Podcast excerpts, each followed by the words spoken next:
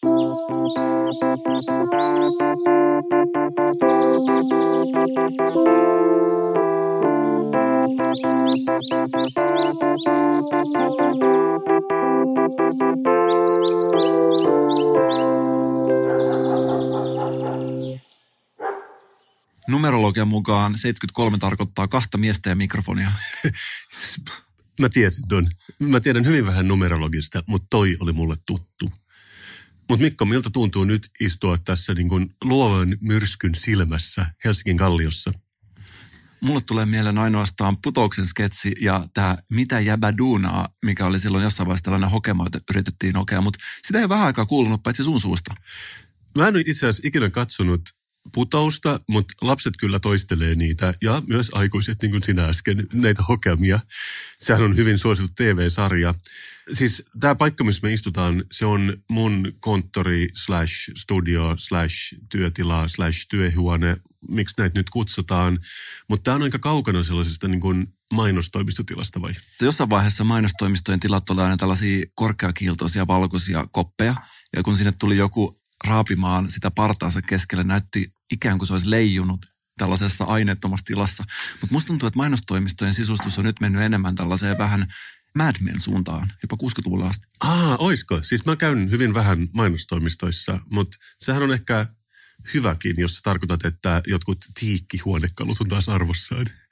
Mutta meidän tämä työtila, siis me jaan sen yhdeksän muun ihmisen kanssa, se on joskus ollut tyhjempi, mutta kulmat pyöristyy, kun tänne kerääntyy enemmän ja enemmän kaikkea taiteellisia asioita. Mutta sitten Pekki, joka on täällä, se aina sanoo, kun ihmiset käyvät, että joo joo, että täällä on vähän niin kuin Berliinissä. Et, täällä on tämmöinen niin kuin luova kaos, joka on vaan niin kuin koodikieltä sillä, että täällä oli ihan jotenkin silleen, että on läävämesta. Mulla, mä olin jossain vaiheessa, mulla on sellainen työtila, sellainen vanha lihakauppa tuolla Torkkelimäellä, mm-hmm. ja siellä oli alivuokralaisia, ja ne tietysti vaihtui koko aika, ja mä sain jatkuvasti olla kirjoittamassa jotain vuokrasopimuksia ja jotain muuta, mutta jokainen vuokralainen, joka tuli silloin, elettiin joskus, se oli jotain 2010 plus minus muutama vuosi. Jokainen vuokralainen toi tullessaan Ikean Expedit-hyllykön mukana, ja siellä oli jossain vaiheessa varmaan kolme niitä. Ja kun ne lähti ne vuokralaiset, ne ei ikinä ottanut sitä mukaan, että se toisin se kasantui koko aika. Joo, mä muistan tuon aikakauden, kun se oli niin hyvä, kun vinyylilevyt menee siihen. Mutta en tiedä, enää ei ole olemassa huonekaluja eikä vinyylilevyjä eikä kirjahyllyjä, että, että se on ehkä just se valkoinen kuutio, missä puhut, mikä on nyt se juttu. Mä muistan, kun mä tyhjensin sitä työtilaa, kun mä lähdin pois sieltä, ja siellä oli tietysti jäänyt toimisto tuolla ja jotain vanhoja loppuun ajettuja marteloita oli jäänyt varmaan viisi ja just näitä Expedit-hyllyjä. Siinä sattui olemaan putkiremontti kadun toisella puolella.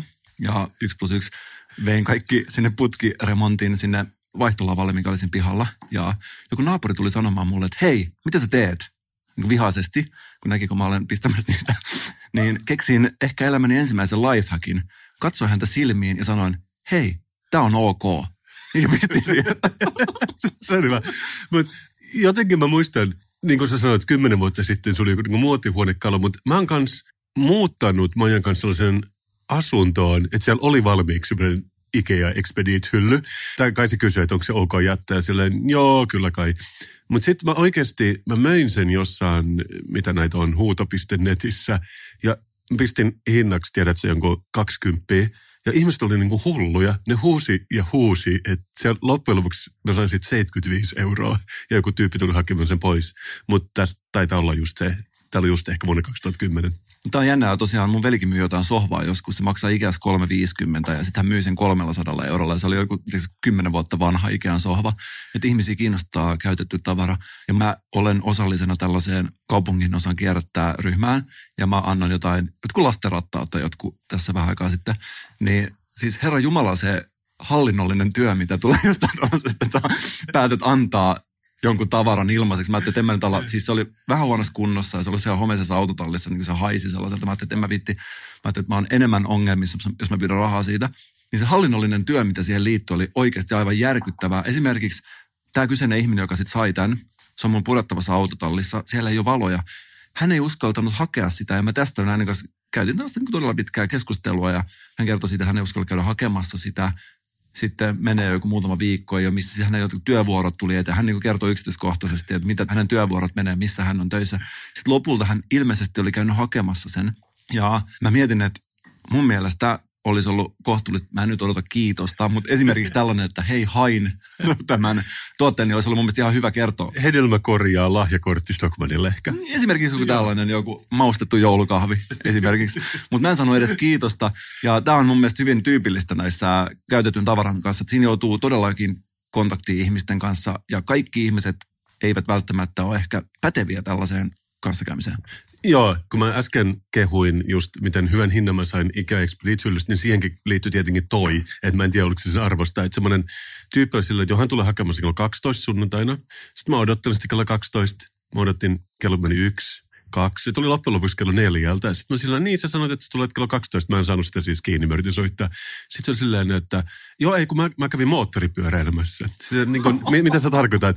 Niin, niin, että mä kävin päämäärättömästi moottoripyöräilemässä kirkkonummella neljä tuntia. Silleen, okei, okay. niin kuin silleen, mitä sä edes voisi sanoa siihen. Ei, ei se ollut paholla eikä mitään, vaan se oli vaan silleen, että siltä tuli sellainen olo, että sä haluat päämäärättömästi moottoripyöräillä. Mä, mä pidän kyllä tosta, että siinä saa tosi paljon tietoa, että just, just tämä, että hei, mulla on, nyt mulla on työvuoro alkaa. Itse asiassa mun työvuoro siirrettiinkin, että se lähtee nyt kaksi tuntia myöhemmin. Mä oon kymmeneltä tulossa työvuoro, mutta se on tuolla Malmilla, että mulla on nyt auto rikki, tavallaan tällaista. Että on myös mahdollista kiteyttää se, että käy tai ei käy, mutta monesti noissa kyllä pääsee tutustumaan. Joo, kyllä. Mutta Mikko, asiaan. Nyt on vuosi 2019. Me olemme molemmat detoksilla, mutta me ei olla detoksattu itsemme uutisista. Ja mä haluaisin vielä tuoda sun mieleen loppuvuoden tärkeimmän uutisen, joka on ehkä mennyt sulta ohi. Nimittäin se, että Vladimir Putin haluaa alkaa suitsia rap-musiikkia Venäjällä. Luitko tästä? Kyllä, ja mä oon oikeasti seurannut tätä silmäkovana ja tapittanut. Tässähän oli mainittu, että Venäjän suosituin räppäri Oksimiron, eli oikealta nimeltään Miron joku. Mä muistan, koska mä tänä aamulla nimenomaan seurasin tätä ja tähän voisin sanoa, että mitään parempaa uutista venäläiselle rap-musiikille ei voi oikeasti tulla muuta kuin tämä, että valtio alkaa suitsimaan sitä. Joo, ja musta on mahtavaa, koska tässä ihmiset heti, niin tuli sellaisia ideoita, että niin, että pitäisikö sitten Venäjällä olla joku, tiedätkö Kremlin hyväksymä valtiollinen räppäri, mikä hyvinkin voisi olla. Mutta tiedätkö, kenellä on valtiollinen räppäri? Kiinalla. Ja tämä on ihan totta. Tiesitkö tästä? En. Ja siis mä katson sellaista ruotsalaista satiriohjelmaa kuin Svenska Nyheter, missä on toi Jesper joku vetää sitä. Ja ne tekee tällaisen uutiskatsauksen kerran viikossa nyt tauolla. Ja jossain vaiheessa oli jotain kiinalaisten turistien kanssa, jotka oli tullut Tukholmaan. Ja ne oli varannut hotelli, mutta väärälle päivälle. Ne on tullut päivän liian aikaisin. Ja sitten nämä kiinalaiset oli vaan ollut sillä, joo, mutta me jäädään tähän niin aulaan vuorokaudeksi, jotenkin vaan hengailemaan. Sitten ne oli jo hotellissa, että ei se valitettavasti käy, että teidän täytyy nyt mennä muualle, että ette voi telttailla täällä. Ja se oli niin kuin eskaloitunut niin, että poliisi oli kai saattanut ne ulos, ei mitenkään dramaattisesti, mutta ne ei kuitenkaan voinut viettää siinä lobbyssä kokonaista vuorokautta. Ja sitten tämä jaettiin jossain Weibossa, tai mikä se on niiden sosiaalinen media siellä Kiinassa. Ja sitten tuli jonkinnäköinen niin kuin kansallinen konflikti. Tai siis tämmöinen Ruotsi näyttäytyi huonossa valossa koko Kiinassa, kun miljardi kiinalaiset rupesi vihaamaan Ruotsia. Mutta tämä on tosiaankin hauskaa, ja tämä opin myös siitä ohjelmasta, että Kiinalla on tosiaankin kansallinen räppärin nimen Pissy, joka, joka on siis... Onko sillä joku oma merkki, missä oikeasta ylänurkasta lentää vasempaan alanurkkaan jotain pisaroita? niin, niin tota, se Pissy ottaa kantaa ja nimenomaan silleen, että Kiinan kommunistinen puolue hyväksyy sen. Ja se tekee esimerkiksi tällaisen, mä soitan vain nyt kymmenen sekuntia, se teki semmoisen dissausbiisin Ruotsista, oh. jonka nimi on Hey Sweden tämän incidentin jälkeen. Siis se kuulostaa suurin piirtein tältä. Now everybody raise your hands. Let's count one to three till the hook get back. Hey Sweden, hey Sweden, what the fuck is your civilization? Hey Sweden, hey Sweden, what's wrong with you? What is your problem? Hey Sweden. Eikö se ollut hyvä flow? kyllä, ja todellakin. Kyllä nyt varmaan ruotsalaiset, niin. ruotsalaisella nousee niskakarvat pystyy ja tulee tota, alkaa pulssi kohoamaan, koska tämä oli mun mielestä aika uhkaava. Joo, siitä saivat. Se, se, se on tätä, mä en tiedä, onko siitä, sano joku ruotsalainen räppäri. Young Lean. Vaikka se tai, tai joku Petter, olisiko, olisiko se tehnyt, se tehnyt niin kuin vastadisautusbiisi, mutta mä en ainakaan kuullut siitä, että, että Ruotsi ei pelästynyt kauhean paljon. Mutta tämä on, tää on mielenkiintoista. Ja mä yritin googlata vähän tätä pissyä, niin mä tiedän, että Kiina on kontrolli yhteiskunta, mutta se ei ilmeisesti ole niin, että kaikki olisi tämän takana, vaan mä luin jotain Shanghaiista-lehteä, jossa kaikki oli tosi facepalm, että voi ei, tämä on nyt pahinta, mitä voi tapahtua Kiinalle. Että siellä saa ilmeisesti vieläkin sanoa, että pissu on maailman huonoin räppäri. Mutta kuitenkin, jos Venäjä aikoo nyt seurata tätä, niin mä oon oikeastaan aika iloinen, koska Mä oon tehnyt sulle nyt tällaisen niin kuin katsauksen suomalaisesta rap-musiikista. ja nimenomaan tällaisesta erilaisten instanssien tuottamasta, miksi tätä voisi sanoa, aikuisräpiksi. Eli yhteisöjen tai eri yritysten tuottamaa rap-musiikkia. Joo, kyllä, kyllä yhteisöjen yritysten tuottamaa rap-musiikkia, koska me tiedetään kaikki, että rap-musiikki on kantaottavaa, ja ketkä on kantaottaviempi kuin yritykset ja yhdistykset? No ei tietenkään ketään. Ja tämä on nyt alkuvuonna 2019, onko antanut top 4 katsaus siitä, että missä rap-musiikissa mennään tällä hetkellä. Ja ihan ekaksi mä halusin soittaa sulle julkisten ja hyvinvointialueen liiton Haluan junaani konduktöörin räpin. Mä soitan näistä vain 10 sekuntia, koska ei me, me ei voida eikä me haluta soittaa näitä kokonaisia biisejä. Ja tämä on siis raideammattilaisen osasto 51 JHL Ryyn lähiliikennekonduktöörit, jotka räppäävät työnsä tulevaisuuden puolesta. Ja tässä esiintyvät konduktöörit Anne, Jaana, Don, Juha ja Perttu. Ja se kuulostaa tältä. Ole hyvä, kiitos. Lippusi on tässä. Konduktööri lanseerasi täysin oma ässä. Neuvo miten toimia, kun myöhästyt vaihdosta. Kerket vielä kotiin syömä kaalipaistosta. Muriseva, hymyilevä, aito konduktööri. Monen työmatkalaisen tuttu safööri. Minä haluan Tästä tuli kyllä mieleen se sama vinkki, mikä pätee tässä poddatissakin, että kaikki jaksoja ei tarvi laittaa ulos. Joskus voi poddata ilman mikrofonia. Välttämättä ei kannata julkaista kaikkea. Tai siis ei ole pakko. Tähän on onneksi julkaistu, koska tästä on paljon iloa meille, mutta mä veikkaan, että mä tiedän joitain näitä teoksia, mitä sulla on täällä tulossa. Monia on näitä jaettu kyllä sosiaalisessa mediassa kyllä. Mutta esimerkiksi tämä oli varmaan sulla uusi. Tämä oli kyllä uusi. Että siis tuli mieleen, että onko näitä joskus pakotettu, koska esimerkiksi jos sä menet töihin, mä en tiedä mikä se on työpaikka nykyään, jos sä menet myymään jotain liittymiä, niin sit sun pitää pistää joku tietty liivi päälle, missä lukee joku operaattorilogo, eikö niin? Mm. Niin onko joskus käytetty tällaista painostavaa väkivaltaa niin, että on pakotettu ne työntekijöitä mukaan tällaisiin just jonkun yrityksen tai yhteisön musiikilliseen projektiin, koska mun mielestä tämä on aika raju tällaista musiikillista väkivaltaa. On varmaan. Ja varsinkin on pakotettu räppäämän kaalipaistuksesta, mikä mua ilahdutti erittäin paljon tuossa. Tämä oli siis vuodelta 2015, mitä mä en ymmärrä, on sitä, että nythän oli se juttu, että ainakin Helsingin seudun lähijunissa – on konduktöörit, mutta ne ei saa myydä lippuja. Eli ne on ihan niin kuin useless ne konduktöörit siellä. Että mitä me tehdään sellaiselle konduktöörille, joka vaan seisoo siinä ja sanoo, että hyppää pois junasta, jos sulla on lippu. Mutta eikö sä kyllä itsekin, sähän oot tätä tehnyt, että sulla on, säkin oot räpännyt tässä ohjelmassa. Tämä on just niin ikävää, että, että, että joo, joo, tä, tässä on kyllä se, tässä on kyllä se. Joo. Tota, tästä tulee mieleen Jeesuksen itsensä keksimä sanonta tästä syyttömyydestä ja kivien heitosta, mutta ei se mitään, jatketaan. Jatketaan, jatketaan. Mä oon yrittänyt valita tähän mun listaan top neljään sellaisia, jotka ei olisi ihan ilmeisiä, mutta mun oli pakko ottaa tämä ihan ilmeisin käsihygienia räppi mukaan, mikä oli paljon jaettu viime kesänä, kun oli kuuma.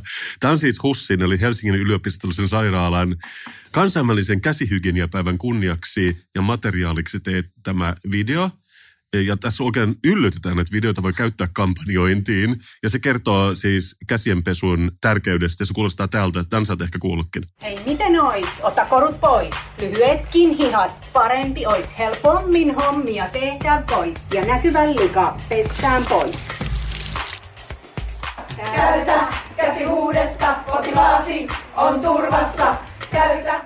Kotimaasi on turvassa, eikö vaan? Tämä oli isoa Tämä on siis tällaisen kantaottavan rap-musiikin merkkiteos kyllä. Mm.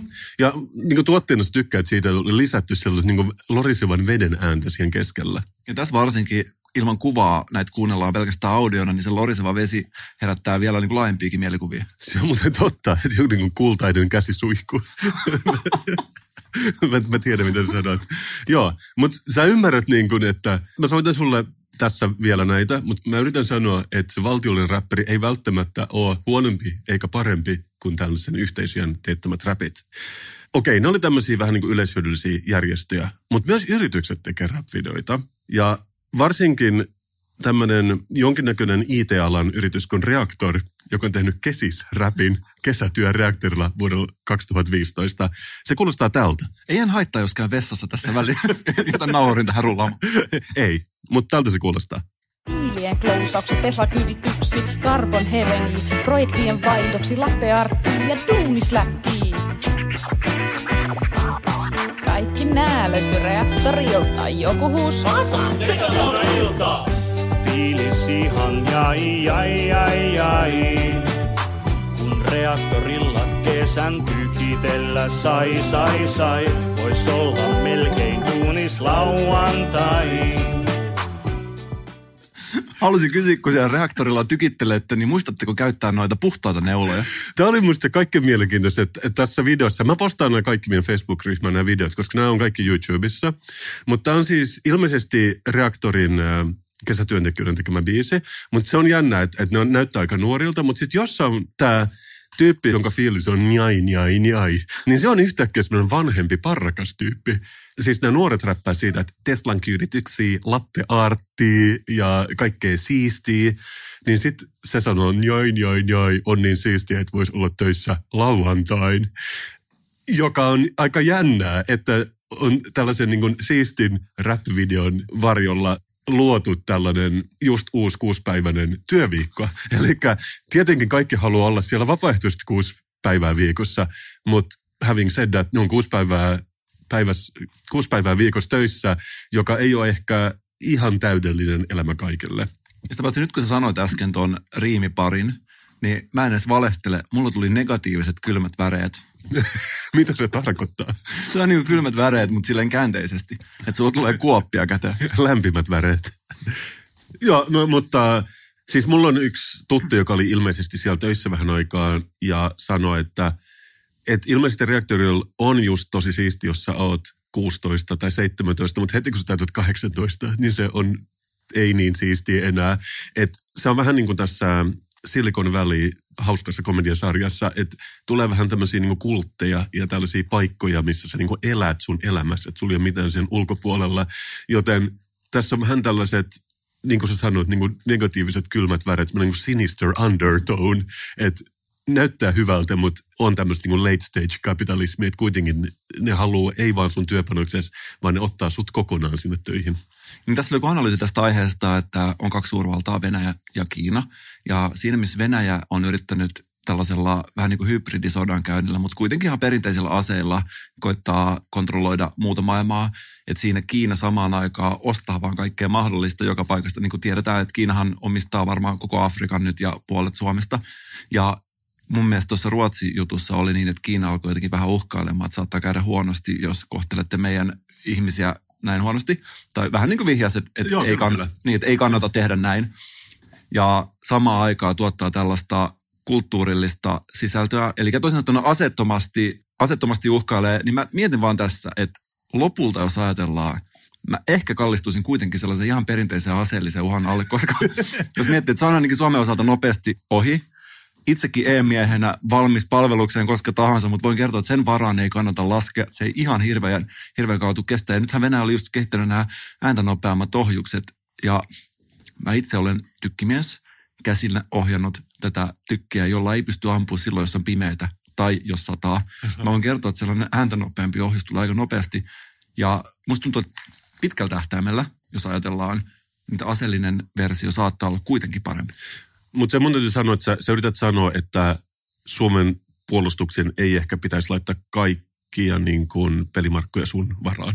Näin, no itse, itse olen nyt saanut tosiaan, mä kerron tämän pitkän tarinan viime, jossa, Juu, joskus mä aikaisemmin, niin. mutta mä oon tosiaan nyt vapautettu rauhan ajaksi, koska mulla on tämä ei-elimellinen unnettomuus diagnosoitu.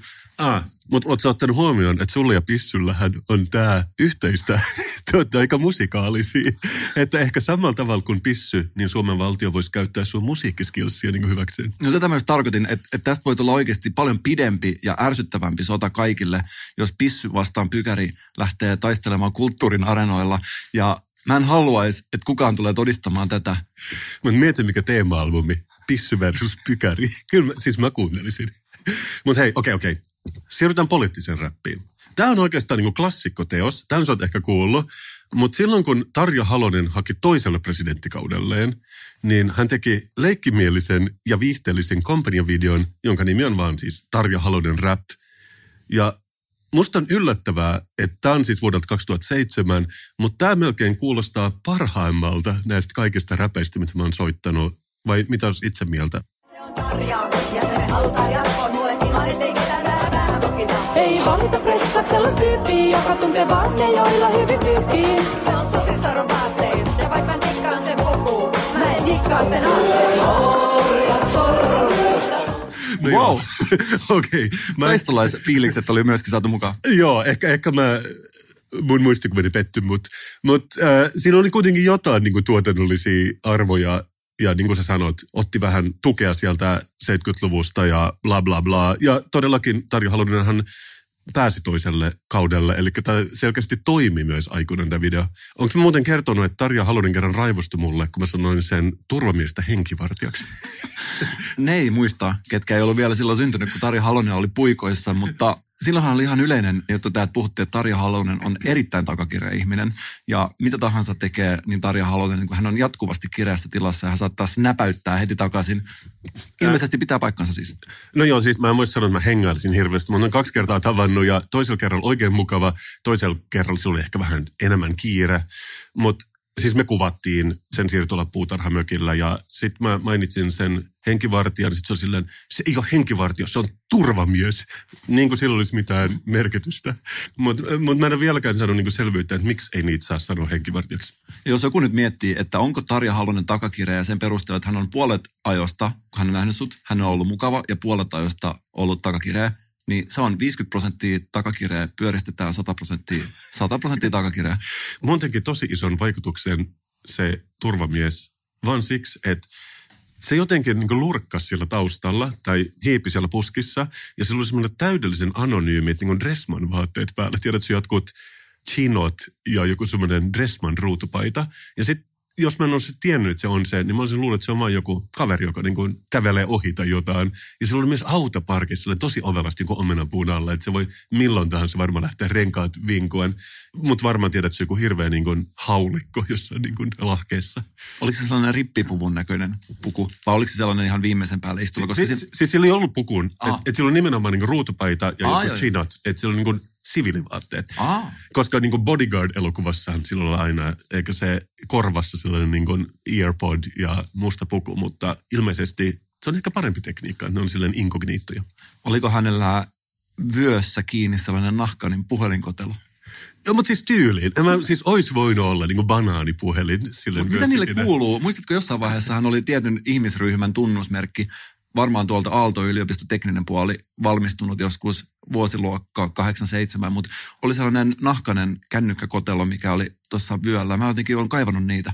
Niin, kuin, niin moni muu asia, niin kuin Leviksen 501 ja pienet Eastback-reput, niin se voisi kyllä olla se seuraava juttu. Nyt kun me ollaan koettu jo niin kuin vyölaukku vinoittain rinnan yli muoti, niin joo, hyvä. Mutta silleen niin kuin, että se, siihen mahtuu tällä kertaa iPadi. Okei, okay, kuitenkin. Mä en halua tylsistyttää sua. Tämä oli siis mun katsaus suomalaisesta rap-musiikista vuonna 2019, mutta mä haluaisin muistuttaa, ja tätä mä en muistanut itsekään, että meillähän on ikään kuin valtion räppäri Suomessa, koska kuka voisi unohtaa Cheek räppää Linnan juhlissa vuonna 2012, jos sä et muista, niin se kuulosti tältä. Tänään linnassa Jennin ja Salen kaa. Jos oot ulkona, varmasti paleltaa. Aa. Se oli parempi kuin mä muistin. ja tässä oli tämmöinen viiden sekunnin sample, mutta siis tässä niin kuin Cheek freestylaa menevästi. Ja mun mielestä aika hyvin kaikki huomioon ottaen. Niin mä sanoisin, että sehän ei ole mitään varsinaista tota establissemangia vastaan oleva räppäri, kun se nimenomaan räppää, että jos ei ole linnanjuhlissa, niin varmaan paleltaa, kun on tuolla kadulla. Mutta meitsit, jotka on täällä niin linnanjuhlissa, niin meillä ei ole mitään hätää. Aa. Mutta mä pidän tuosta, että hän on löytänyt tuollaisen oman audiosignaturen, tämän A, jonka hän on ikään kuin omistaa, ja hän voi pistää sen aina loppuun. Ja siitähän me aina tunnistamme hänet. Joo, ja itse asiassa... Vähän niin kuin ihmisjingle. Aa, se ilahdutti mua niin paljon, että kun mä oon tässä viettänyt nyt vuoden sun seurassa tehdessä näitä lähetyksiä, niin mua on tarttunut vähän tämmöinen niin tuottajamentaliteetti. Niin mä vähän lisäsin biittiä tuohon taustalle ja vähän tämmöistä niin kuin female-vokaalia laitoin päälle, niin mä tein tällaisen miniteoksen. Mitä pidät tästä?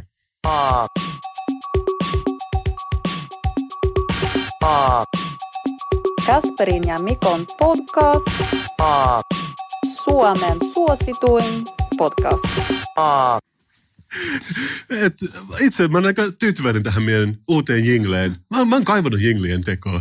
Ja nyt kun mä saan vetoapua parhaammalta, niin eihän siinä voi mennä vikaan. Todellakin tekee mieli alkaa kuuntelemaan. Mä mietin, että tämä olisi myöskin ainut luontava tapa lopettaa tämä niin, että sä itse astut tähän kehään ja teet oman kantauttavan teoksesi. Kyllä.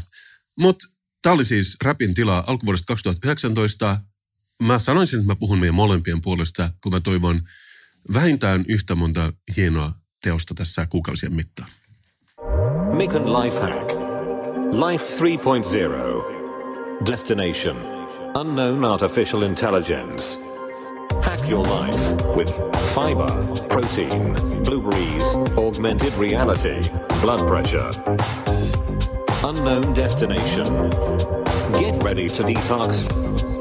Five, four, three, two, one, zero. Hack off. Mä olin tuossa yhtenä iltana istumassa kavereiden kanssa. Me syötiin hyvin ja juteltiin ja tavattiin vanhoja tuttuja, jotka oli tullut nyt joululomalle tänne Suomeen. Hei, mä näin ehkä tästä kuvan Facebookista. Se on sun Raju Salo-jengi, eikö vaan? on kyllä. Ja se, mikä teki mielenkiintoista tässä, että sä tiedät poddajana, mä oon koko aika aistit auki. Mä oon ihmisenä muutenkin tosi auki. Ja koko aika luen ympäristöä ja rekisteröin, mitä siellä tapahtuu. Mutta mä kuulin mun ystäviltä tällaisen lifehackin, minkä mä haluaisin jakaa. Oh, ö, siis olen pelkkänä korvana. Koska tilannehan on se, että aina silloin tällä otetaan ryhmäkuvia. Ja mulla on kaksi kaveria, joista toisella on todella iso pää ja toisella on todella pieni. Hyvä. Ja he kertovat näin, että he on kehittänyt kauan aikaa sitten, koska he ottaa jatkuvasti kuvia, koska heidän sosiaalisen median seuraajat on janoisia ja nälkäisiä ja vaatii koko ajan uutta sisältöä, missä heidän päät näkyy. Ja, ja onko se usein niin, että ne on samassa kuvassa? Onko ne ikään kuin, ne ei ole kuitenkaan pariskunta tai hyviä Ei. ystäviä? Ei. Nämä oli siis hyviä ystäviä ja he ottavat usein kuvia yhdessä. Okei, okay, okei. Okay. Ja he ovat samassa kuvassa. No joo, joo, joo. Ja se ongelma on siinä, että tällä toisella on niin pieni pää, että jos ne pistää vierekkäin, niin tämä, kun me ollaan isompi pää, näyttää aivan niin kuin jättimäiseltä. Se pää, ja sitten myöskin toisinpäin, että myöskin tämä pieni pää näyttää jotenkin sille, tiedätkö, luonnottoman pieneltä. Mutta onko meillä tähän konsensusta? Siis kaikkein parasta on olla normaali kokoinen pää, eikö vaan? Näin mä oon ymmärtänyt. Joo. Mutta onko se huonompi olla vähän liian iso pää vai vähän liian pieni pää? Mä en osaa sanoa tässä, mutta lifehack menee näin, että kun otetaan kuvaa, niin tämä pienipäinen työntää päänsä aina lähemmäs kameraa, ja tämä isopäinen vetää sen taaksepäin niin, että sitten kun sä tiedät, että kuva on aina kaksulotteinen, mm. niin kun se, kun se on vähän sama, tämä perustuu siihen samaan juttuun, kun sä otat Eiffeltornin edessä, sullakin on paljon kuvia, missä sä otat sieltä kärjestä kiinni. Ja sitä ei näe siinä 2D enää, että siinä on itse asiassa syvyyseroa, niin tämä perustuu siihen, tämä on tämmöinen optinen tosielämän illuusio, koska vähän niin kuin sä otat itsestäsi valokuvia, niin sä vaan aina syvät sen sun pään irti ja pienennät sitä 5 prosenttia niin, että se näyttää normaalikokoiselta. Mutta heillä on se, että he ottaa sen tavallaan etukäteen, että he niin kuin, siis pieni pää eteen ja iso pää taakse. Ne ovat siis optisten temppujen mestareita. Kyllä, ja tämä on tällainen lifehack, mikä mä uskon, että tulee 2019 skyraketoimaan ja me tullaan näkemään paljon enemmän valokuvia, missä on normaalikokoisia päitä. Vau. Sä yllätät mut joka viikko enemmän ja enemmän ja täytyy sanoa, että sä aloitit vahvasti tällä vuoden 2019 uudella häkillä. Kiitos, Pikku. Ole hyvä. Mikon Life Hack.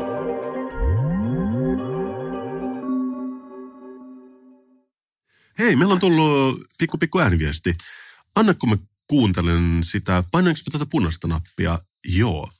Hei, täällä Pertti. Ja täällä Sussu. Me, me olemme Pertti ja Sussu. ja Sussu. Ja me pidämme Pertin ja Sussun blogia, podcastia, Snappia, Instagramia ja YouTube-kanavaa sekä Twitteriä. Niin pidämme. Paitsi nyt olemmekin pitäneet vähän taukoa somesta. Niin ollaan. Se on ollut ihan kauheaa. Niin on. Ehkä hirveimmät neljä tuntia meidän elämässä. Onneksi se on nyt ohi. Huh. Pertti, mikä sinua inspiroi? No vaikea sanoa näin suoralta kädeltä, mutta ainakin tykkäykset ja seuraajat. Sama. Ne on niin inspiroivia juttuja. Me olemme kyllä niin onnekkaita, kun olemme löytäneet toisemme. Niin ollaan. Mutta eikö sinua Pertti sitten inspiroi kävijäluut ollenkaan? No tietty inspiroi. Sussu, kyllä sinä tiedät, että sosiaalinen media stimuloi minua erittäin paljon kokonaisuudessaan. No niin tiedänkin. Kunhan vähän nälvin. Sussu, senkin kiusoittelija. Siitä tulikin mieleen, että jos haluatte kuulla kun Pertti ja minä puhutaan asiaa ja Eishin vierestä, niin julkaisimme äsken ennätyspitkän podcast-jakson. Joo, niin julkaistiin. Se on niin pitkä, että en tiedä kehdataanko me edes kertoa miten pitkä se on. Se on neljä tuntia. Joo, sen sama neljä tuntia, jonka olimme somepaastolla. Siinä sen toisaalta näkee, että voi saada paljon hyödyllistä aikaan, jos välillä pitää vähän taukoa sosiaalisesta mediasta. Pusi pusi toivoo Pertti ja Sussu. Ja muistakaa seurata meitä kaikissa meidän kanavissa. Kiitos tästä viestistä. Joo, en mä tiedä susta, mutta se viikko, mikä näiden jaksojen välissä on, niin mä oikeastaan kaipaan Perttiä ja Sussu, vaikkakin mä tietenkin seuraan heitä kaikissa niiden kanavissa, niin tämä ääniviesti, se, se on niin kuin kruunujalokivi kaiken muun päälle. Nähdäänkö me vuonna 2019 sellainen päivitys, missä Kasper Strömman kirjoittaa Facebookiin, että aion nyt olla hetken pois Facebookista, että ainoastaan WhatsApp, puhelut ja SMS vähän aikaa. Mieluummin kuolen, Mikko. Mutta oikeasti mä oon inspiroitunut tästä Pertti ja Sussun meiningistä niin paljon, että mulla on uusi osuus tulossa tähän meidän podcastiin. yes. Ja sen nimi on Mikon sämpylät. Joka me muistetaan myös sun lifehackeista. Eli se on jollain tavalla siis sukua siihen. Joo, siis joka kerta tänä vuonna, kun mä teen sämpylöitä, mä aion poddata siitä. Ja tota, mulla on ollut ideana tehdä siitä jingle, koska mä ajattelin, että mä haluaisin kauneimman mahdollisen jinglen tälle osuudelle, koska sämpylät mun mielestä on aika kauniita. Ah, ja sä tiedät, että mä rakastan jinglejä. Mutta mulla on huonoja uutisia ja toisaalta mä mietin, että aluksi mä ajattelin, että tämä on huono uutinen. Mä en ole ehtinyt tekemään sitä jingleä. Mulla on ollut mun punaviinilasi tyhjä ja sulkakynästä on puuttunut muste. Partituurille ei ole oikeasti tullut mitään. Mutta mä mietin, että toisaalta se voi olla myöskin hyvä, että koska me ollaan puhuttu, että meidän olisi hyvä saada sitoutettua meidän kuulijoita, niin mä voin tehdä tästä tällaisen thrillerimäisen cliffhangerin ja ehkä muutamat ihmiset pelkästään tämän takia kuuntelevat myös ensi jakson, josko se sämpylä jingle sieltä tulisi. Mutta hetkinen, sitouttaa enemmän kuulijoita kuin tähän asti. Eikö se rupea jo olemaan niinku vaarallista, kun sitouttamisviisari hakkaa punaisella koko ajan? Että meidän täytyy kuitenkin antaa vähän meidän kuulijoille, ja mä tiedän, että ne on kuulijoita, tilaa vähän niin kuin hengittää. Missä menee raja? Jos 95 prosenttia Suomen kansasta kuuntelee meidän podcastia, onko se jo liikaa? Voiko sitten enää puhua eliittikuulijoista vai pitäisikö sitten ajatella, että ne on eliitti-ihmisiä, jotka ei kuuntele? Mä luulen, että me ollaan vasta jossain 93, 94 tällä hetkellä, mutta sitten kun 95 prosenttia kuuntelee, niin mulla on itse asiassa uusi idea tähän. Hyvä velikerho. Veli on tässä tapauksessa genderneutraali ilmaisu, mutta koska historiallisesti ollaan puhuttu hyvävelikerhoista, niin mun mielestä meidän pitäisi olla joku tämmöinen Kasperin Mikon hyvävelikerho. Me ollaan lanseerattu käsimerkit. Kaikki tietää eliittikuuntelijomme keskisormi pystyyn käsimerkki. Meillä on, no mä menisin sanoa, että meillä on hauskoja tempauksia, mutta niitä ole vielä. Mutta mut se voisi olla se looginen seuraava askel, että me voitaisiin tehdä jotain niin maakauppoja tämän perusteella. Esimerkiksi rakennusala voisi olla sellainen hyvä, että sieltä löytyisi rakennustyömiehet ja ei tarvitsisi vaivata sitä rannetta kuitteen kirjoittamisella ilmeisesti tämän jälkeen, uskoisin näin. Ja hyviä uutisia kentältä. Olin tuosta postbaarista poistumassa yksi ilta ja sieltä tuli tällainen nuori herrasmies, joka tunki keskisormen suoraan mun kolviin.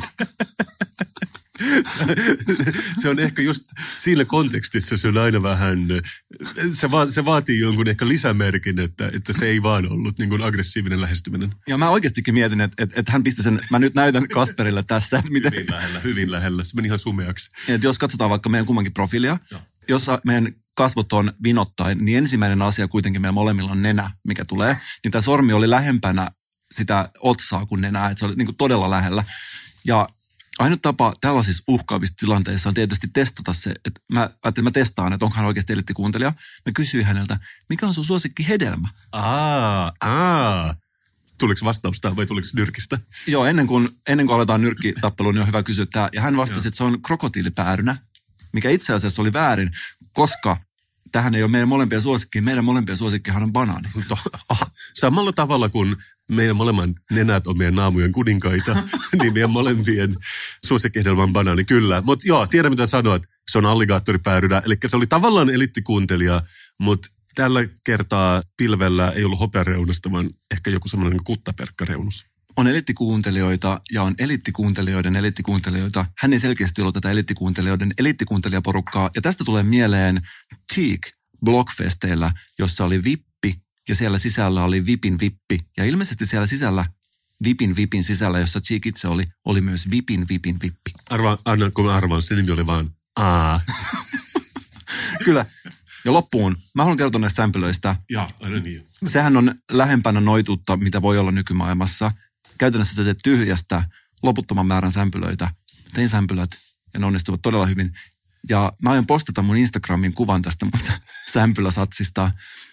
Voitte käydä katsomassa Pykäri 2, jos sämpylät kiinnostaa. Mä tiedän, että mä oon ainakin nyt jo niin kuin sormi tanassa katsomassa sitä. Mutta hei Mikko, mä tiedän, että on uusi vuosi, uudet kujeet, niin kuin mä tapaan sanoa, jonka mä oon keksinyt sen sanonnan.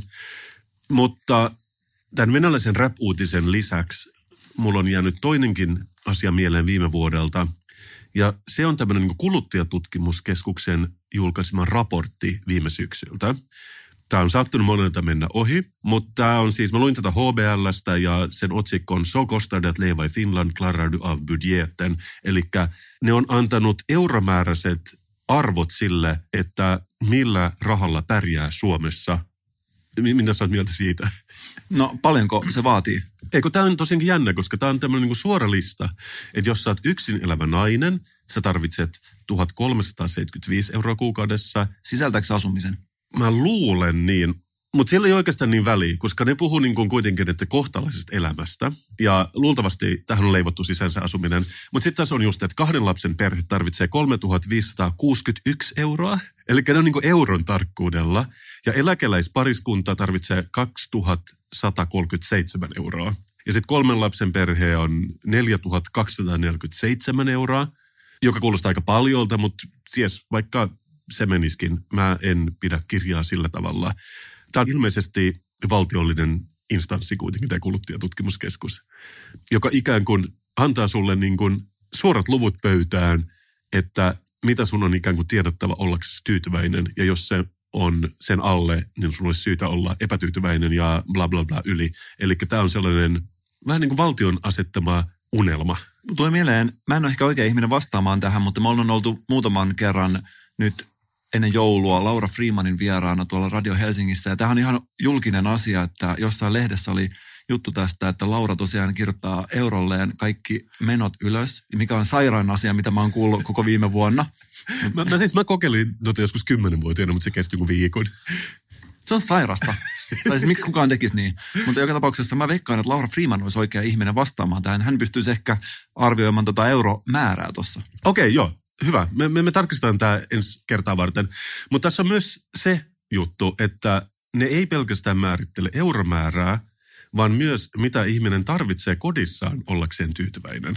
Ja tämä on kuulemma muuttunut. Viime kerralla, kun tämä raportti on tehty vuonna 2010, niin televisio ja paperilehti oli välttämättömyys kohtalaiseen elämään. Nyt ne on jäänyt pois. Mutta vuonna 2018 niin kaikki perheenjäsenet tarvitsee oman läppärin, lukee tässä raportissa, vaan yläasteelta eteenpäin. Että jos sulla on niin alle yläastelaisia lapsia, ne ei tarvitse omaa läppäriä. Mutta sen jälkeen jokaisella perheenjäsenellä tulee olla oma läppäri. Mä kerron näitä siksi, että musta on aika jännittävää, että voidaan antaa näin selkeät säännöt ihmisille tai tällainen manuaali, että mitä sun kuuluu elää. Erikoista. Mä en, tämä läppäriasia mulla ainakin täysin uusi. Mä kirjoitan tässä muistiinpanoja samalla. Joo, joo, ja, ja siis Mä en tiedä, voiko sen korvata pädillä, mutta luultavasti ei, koska valtio sanoo, että jokaisella pitää olla läppäri. Mutta myös se, että niin kun valtio on päättänyt, että paperilehti ei enää ole välttämättömyys. Eli tavallaan voi niin kuin tappaa mediakentän myös tällä, koska a, no mut hei, valtio sanoo, että ei, ei mun tarvitse lukea tätä rapisevaa lehteä enää, koska mulla on läppäri. Ja sitten puhutaan myös niin kuin autosta, että se on kuulemma ollut pakko, jos on lapsiperhe. Että ei, ei voi olla ilman autoa, mutta jos olet yksinhuoltaja, sä et tarvitse autoa. Ahaa, voiko yksinhuoltaja lainata jonkun muun autoa? Yksinhuoltaja ehkä liikkuu, en mä tiedä, bussilla tai mä en tiedä. mä en tiedä, miten se toimii. Tässä mä luin vaan tämän sanomalehtiartikkeli, joka oli jonkinnäköinen kooste tästä raportista. Mutta mä, mä, ajattelin siis, mulle tämä on niin kuin, mä olen vähän ymmälläni, että mulla annetaan näin selkeät säännöt. Mutta mä toisaalta ehkä ymmärrän, että jollekin se on helpottavaa, koska voi olla hankala olla aikuinen, mutta jos sä saat näin selkeät säännöt, niin sit sulla on jotain, mitä seurata elämässä. Mä ainoastaan mietin nyt, että montako litraa diisseliä tarvitsee kaksilapsinen perhe vuodessa ollakseen onnellinen? No sitä ei mainita, mutta siinä mainitaan, että auton pito maksaa keskimäärin 450 kuukausi. 450 saa noin 45 litraa dieseliä.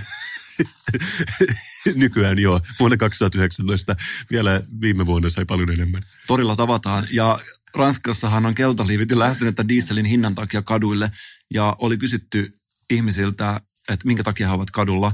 Ja vastauksia oli tullut muun muassa nopeuden valvonta on mennyt liian pitkälle. mm, Tämä on itse asiassa, mä pystyn oikeasti jakamaan huolen tässä, koska mun mielestä nopeuden valvonta on mennyt liian pitkälle. Sä oot itsekin puhunut siitä, että äkkijarrutus peltipoliisien edessä on tehtävä lailliseksi. Eikö sulla, sulla oli joku tällainen kampanja? Joo. Koska nyt oli nämä uudet kamerat, mitkä estää sen, että ne ottaa pidemmältä matkalta. Ah, joo, mä sanon niin paljon ja kirjoitan niin paljon, että mä en aina muista. Mutta joo, nyt, nyt mä muistan jo. Mä valmis mennä kadulle. Puhuttiinko tässä siitä, että onko mahdollista on, olla onnellinen nykyisin tällaisen ylitarkan nopeusvalvonnan alla? Ei, mutta luuletko, että ranskalaiset, saako ne samanlaisen listan ja hyväksyisikö ne tämän listan siitä, että miten niiden pitää elää? Mä kysyn siksi, että, että sähän tiedät, että mä olen tappokone ja mä oon käynyt armeijan. Ja se oli muutama semmoinen tyyppi, että ne selkeästi, ne jotenkin jäi sinne töihin jonain, jonain sellaisena niin kuin, henkilökuntana, että ne oli jotenkin hirveän huolissaan, kun kukaan ei enää armeijan jälkeen sano, että mitä niiden pitää tehdä. Niin siksi oli niin helpottavaa, kun sä oot tuommoisessa systeemissä, missä kaikki menee ihan niin kuin, niin kuin entisajan agraariyhteiskunnassa, missä sanottiin, että sä meet nyt naimisiin tuon naapuritilan emännän kanssa ja sitten saatte monta potrasta lasta ja tästä on kyllä tietenkin monta sata vuotta, mutta että tämähän on ihan oikea ongelma, että ihmiset saattaa olla hukassa, kun on liikaa valinnan varaa. Ja mä uskon, että mä voin puhua meidän molempien puolesta. Vuosi 2019 tulee olemaan se vuosi, jolloin inttijutut tekee näyttävän paluun, paluun tähän. Mä en oikeasti puhu intistä ihan koko aika. Ja mä joskus mietin silloin, skappari on tämä sana tälle kantahenkilökunta. Oh, okay. kunta, siis näin aina armeijassa puhutaan, mutta tiedoksi muille. Mä joskus mietin kantahenkilökuntaa, kun mä olin siellä armeijassa, että kuinkahan helppoa on löytää pätevää porukkaa työskentelemään kuukausipalkalla armeijan Onkohan se niin, että se on tosi helppo löytää tosi pätevää porukkaa, vai onkohan se niin, että se on ihan vähän haastavaa? Koska meillä oli esimerkiksi ongelmia rivimuodostuksen kanssa, ja täältä tuli tällainen kapteeni, joka huusi meille, että mä sanon teille kaksi sanaa. Ryhmä, kuri. Kiva. No siis, mä sanoisin, että se vaatii jonkun semmoisen kyllä kohtalaisen aloitekyvyn sun muuta, mutta niin kuin Kiinassa sanotaan, ne, jotka on ihan vähän fiksumpi, niistä tulee räppäreitä. Ja näinhän käy pian Suomessakin. Onkohan sotilassoittokunnassa omat räppärit nykyään? Ah, en mä tiedä, mutta pitäisi olla. Toihan on siis ratkaisu kaikkeen. Meidän pitää ehdottaa tätä jollekin. Tehdään näin. Kasper Strömman, kerro sä suomenruotsalaisena, pidätkö sä itse verhoja kiinni vai auki iltaisin? A, mutta tämähän on jo niin kuin pelkästään mun tahto, joka tähän asiaan vaikuttaa. Siis yksi, meillä ei ole tällaisia normaaleja verhoja, koska me ollaan niin transparantti perheenä, mutta makuhuoneessa on pimennysverho, mitä mä en välittäisi ehkä käyttää, koska mä joudun hapuilemaan niin kuin myyrä siellä iltaisin. Pieni, pieni, pieni semmoinen kuunsäde. Ihan mukavaa välillä. Se niin kuin laittaa hopeareunukseen kaikkeen konttuureihin ja, ja huonekaluihin makuhuoneessa, mutta minulla on sen tyyppinen puoliso, joka tykkää täydellisestä pimeydestä. Eli en mä sano tämän kiistan aiheen, mutta joo, mä ottaisin ehkä semmoisen 95 prosenttisen pimeyden, jos mä saisin valita. Onko 2019 vuosi, jolloin jompikumpi teistä lähettää toiselle tekstiviestin, jossa on meidän pitää puhua? No onneksi nykyään teknologia on niin pitkälle, että mä voin kävellä eteenpäin valaisten puhelimen niin ruudulla peittoja, joten se ehkä ratkaistui sillä. Ja ehkä sulle tulee nyt käyttöä sille otsalampulle, jonka sä sait Maijalta jollaiksi. Niin, niin sillä demonstratiivisesti semmoinen joku niin kuin pitkät valot otsassa kävelee sillä kaikki niin kuin lapset ja aikuiset vaan silleen siristelee, että mitä sä teet ja sitten sit vaan silleen seisoo kädet vyötäisillä ja valaisee Mutta eikö se ole hieno piste se, että kun joululahjat muuttuu sellaisesta kauniista eleestä sellaiseksi vähän niin kuin vihjailevaksi kontrollinäytökseksi, just toi, että se, jos sä vaikka saisit sen otsalampun, niin sä tiedät, että siinä on myöskin aika paljon muuta viestiä. Paitsi ehkä se olisi niin kuin minä, joka vaan ostaisin itselleen. Niin no joo, anyway, sulla oli pointti näissä verhoissa kuitenkin. Niin se mä mietin, että oli juttu tästä, että siis kaikkihan tietää, ketkä on käynyt Ruotsissa joskus, mutta nyt siitä puhuttiin ihan lehdessä, paperilehdessä asti, että Ruotsissa ei pidetä verhoja iltaisin. Ja on ollut paljon juttu tästä, että esimerkiksi omakotitaloissa on nyt näitä ihan järkyttävän suuria ikkunoita. Aa. Ja mullakin tulee olla sellainen, ja mä mietin tätä verhoasiaa myös sitä kautta, mutta Ruotsissa verhojen käyttö on todella harvinaista ja kenelläkään ei ole verhoja kaikkien asuntoihin näkee sisälle. Missä taas Suomessa kuulemma kaikki pitää iltaisin verhoja. Ja mä oon esimerkiksi itse, mä en pidä sälekaihtimista, koska mä alkaa aina masentamaan, kun mä näen ne. Ja mä oon meidän koko taloyhtiön ainut, kellä ei ole sälekaihtimia alhaalla iltaisin. Ja kun mun omat vanhemmat tulee käymään, ensimmäinen asia, mitä ne tekee, ne pistää kaikki verhot alas. Ai jaa, oikeasti? Joo, kyllä. Voiko tulla joku sukupolvijuttu itse asiassa sitten? Niin sit mä mietin sitä, että onko se vähän sukupolvia se, mutta tämä on sellainen, mistä mä en oikeasti tiedä. Mä itse kuulun tällaiseen puoliväliin, että ö, mulla on mun asunnossa siis yksi huone. Ja se tarkoittaa, että siinä huoneessa tehdään kaikkea, mitä ihminen tekee elämässä. Ja usein. no, mutta sanotaan näin, että, että jos sulla on yksi huone, kun makuhuoneessa monet käyttää näitä verhoja, mun on siis pakko joskus, ihan kuitenkin joskus on pakko käyttää niitä verhoja. Mutta onko tämä myös jonkinnäköinen niinku luokkaindikaattori? Koska mun mielestä mä muistan joskus niin kuin Englannissa, kun kävelee sellaisella vähän council estate kerrostaloja, että siellä on aina semmoiset vähän niin kuin rumat pitsiverhot, tai kaunit pitsiverhot, miten sitä asiaa katsoo, mutta pitsiverhot ikkunoissa. Ja se ikään kuin koetaan ehkä huonompana, kun on jotkut semmoiset hotellityyppiset verhot, koska kaikkihan haluaa asua niin hotellissa nykyään.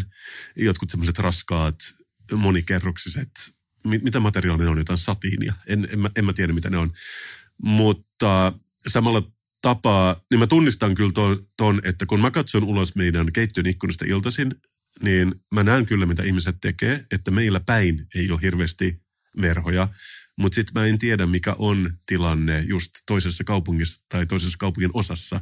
Että mä niin kun ehkä näkisin tonkin ulottuvuuden siinä. Mä oon käynyt usein kävelyllä Vartioharjussa, se alue, missä mä oon itse asunut kauan ennen kuin mä muutin tonne Vuosaareen, mutta siellä on iltaisin, jos sä kävelet siellä, niin siellä on tosi paljon uusia jättikokoisia kivitaloja, Ah. missä on tällaisia 9 ikkunoita. Ja ni, ne on kyllä aina peitetty iltaisin. Et sieltä näkyy vaan sellainen vaimea sininen loiste takaa.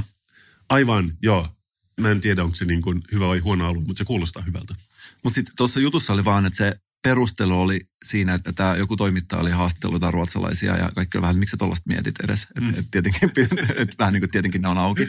Mutta se perustelu on ilmeisesti se, että kaikki olettaa, että ei kukaan järkevä ihminen katso sinne. Se on sellainen tietty luottamus siitä, että se olisi vähän ehkä outoa, jos joku alkaisi kylälle toiseen asuntoon.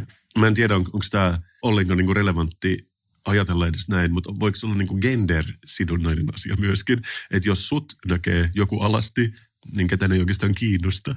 Mutta sitten niin perinteisesti niin kuin naisellinen alastomuus on ollut jotenkin haluttavampi tirkistelyn kohde, niin kuin me opettiin Me Too-kampanjan aikana. Niin kyllä mä sitä ehkä mietin näin, että jos joku haluaa nähdä mut alasti, niin ehkä Niitä mä tarvitsee vaan kysyä.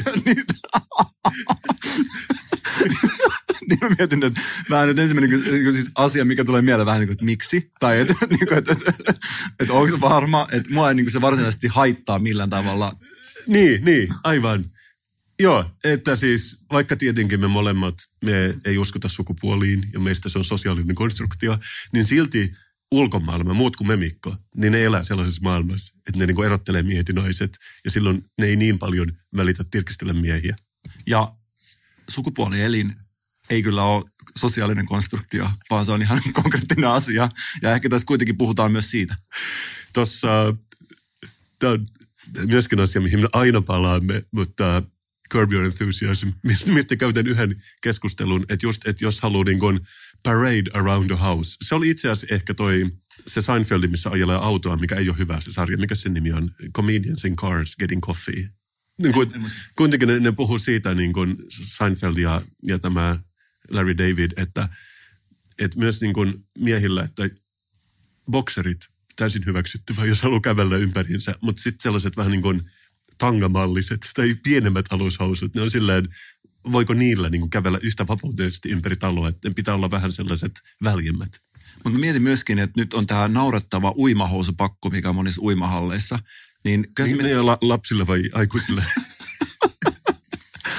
Siis, uimahalleissa on pakko käyttää uimahousuja, että siellä ei saa käyttää sortseja.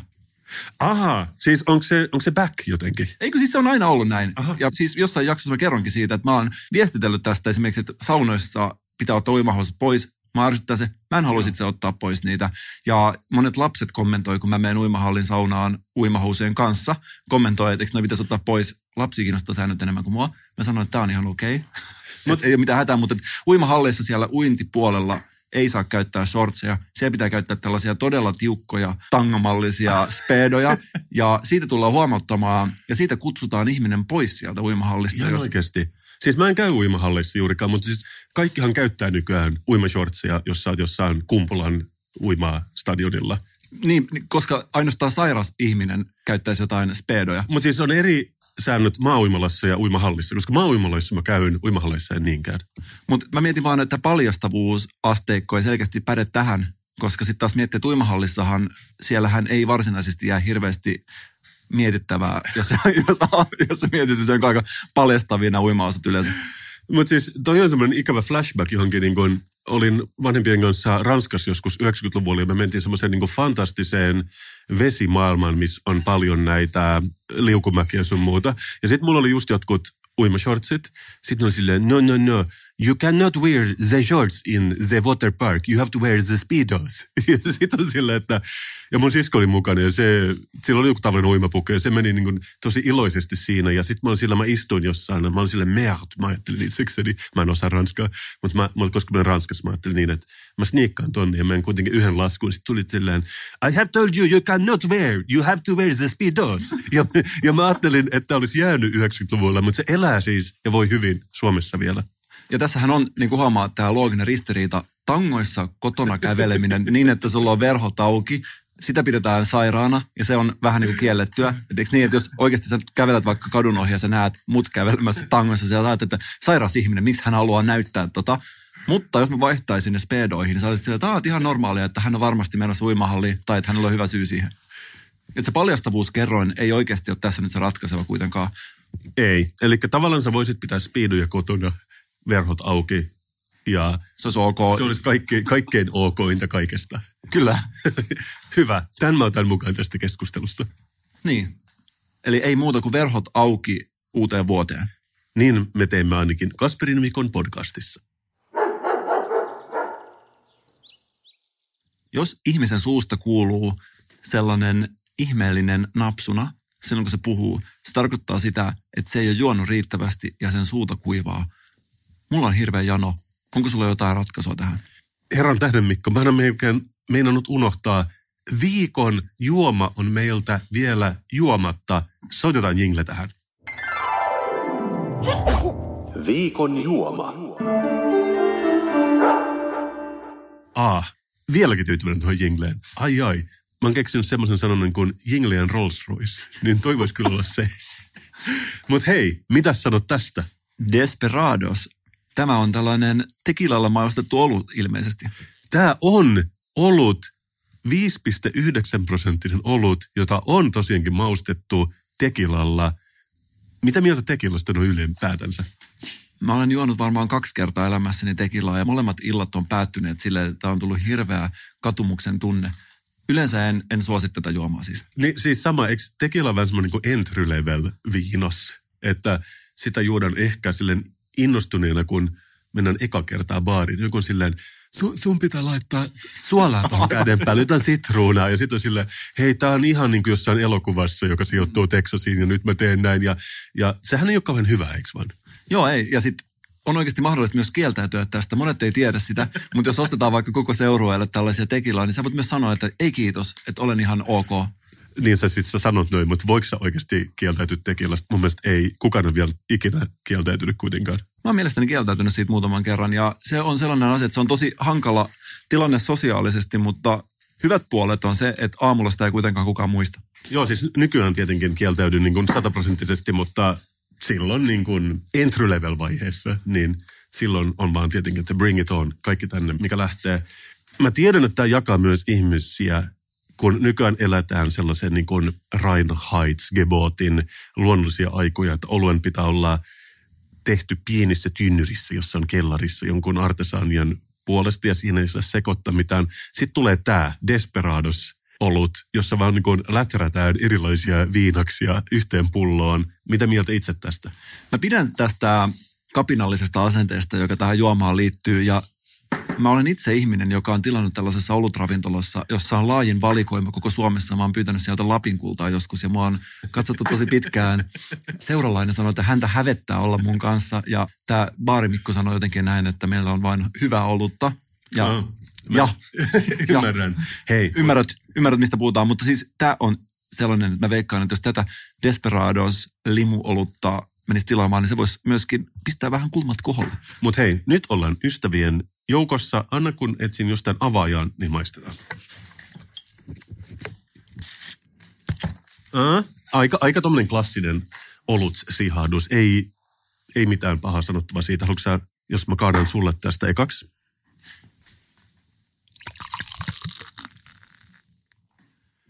Väittäisin, että meidän kuulijat on varmasti tyytyväisiä tuohon ääneen. Se kuulostaa tosi hyvältä.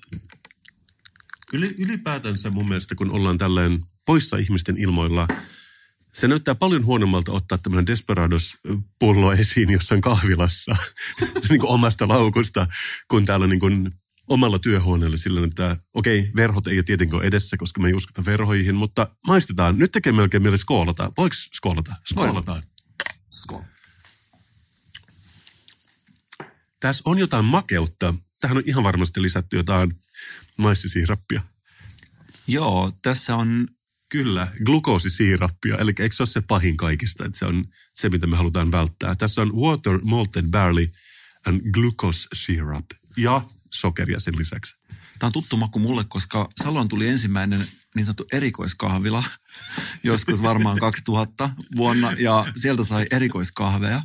Ja mä olisin miettinyt tätä, että kun sä kuuntelet tuota radio-ohjelmaa esimerkiksi, että sinne tulee uusi juontaja, aluksi ne ei ole omi itseään, sitten vähitellen ne alkaa muuttua omiksi itsekseen niin kuin enemmän. Ja jossain vaiheessa menee sellainen tietty kultainen raja, tiedätkö, jota ei sovi ylittää, että monesti musta tuntuu, että joskus esimerkiksi radiojuontaja saattaa olla vähän liikaa oma itsensä ja se menee sen raja yli.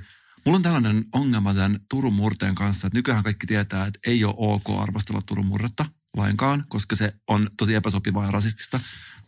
Mutta mua itse jostain syystä silti aina huvittaa, kun mä kuulen Turun murretta. Ja mulle tulee tästä mieleen se samanlainen erikoiskahvilla, jossa aina kun sä tilasit sieltä suodatin kahvin, siellä oli tämmöinen, koko takahylly oli täynnä tällaisia makusiirappeja.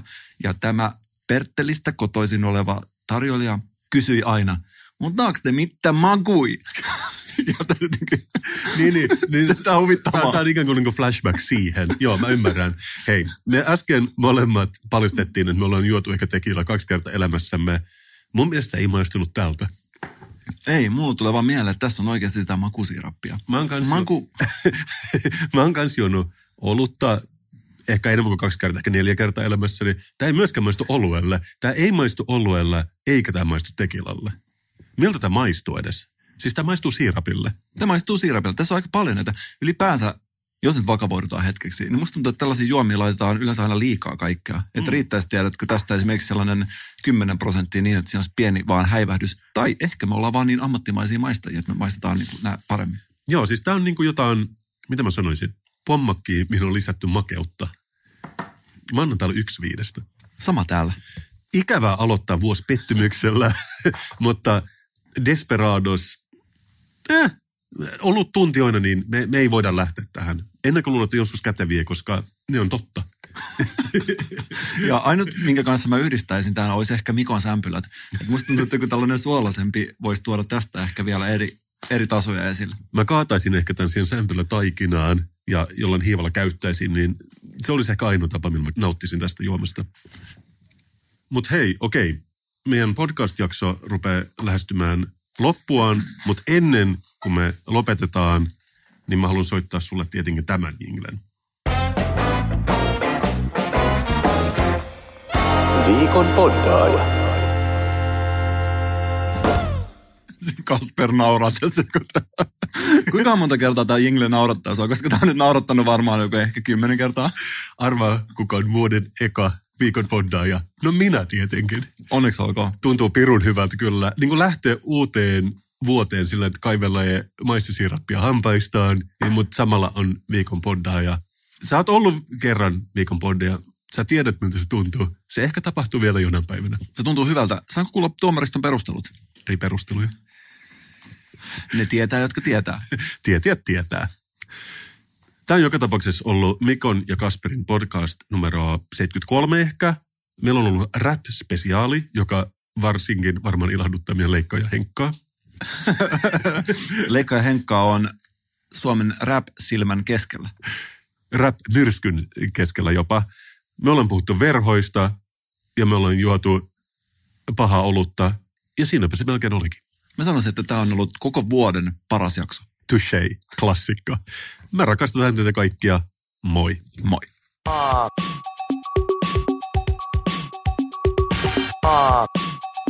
Kasperin ja Mikon podcast. Suomen suosituin podcast.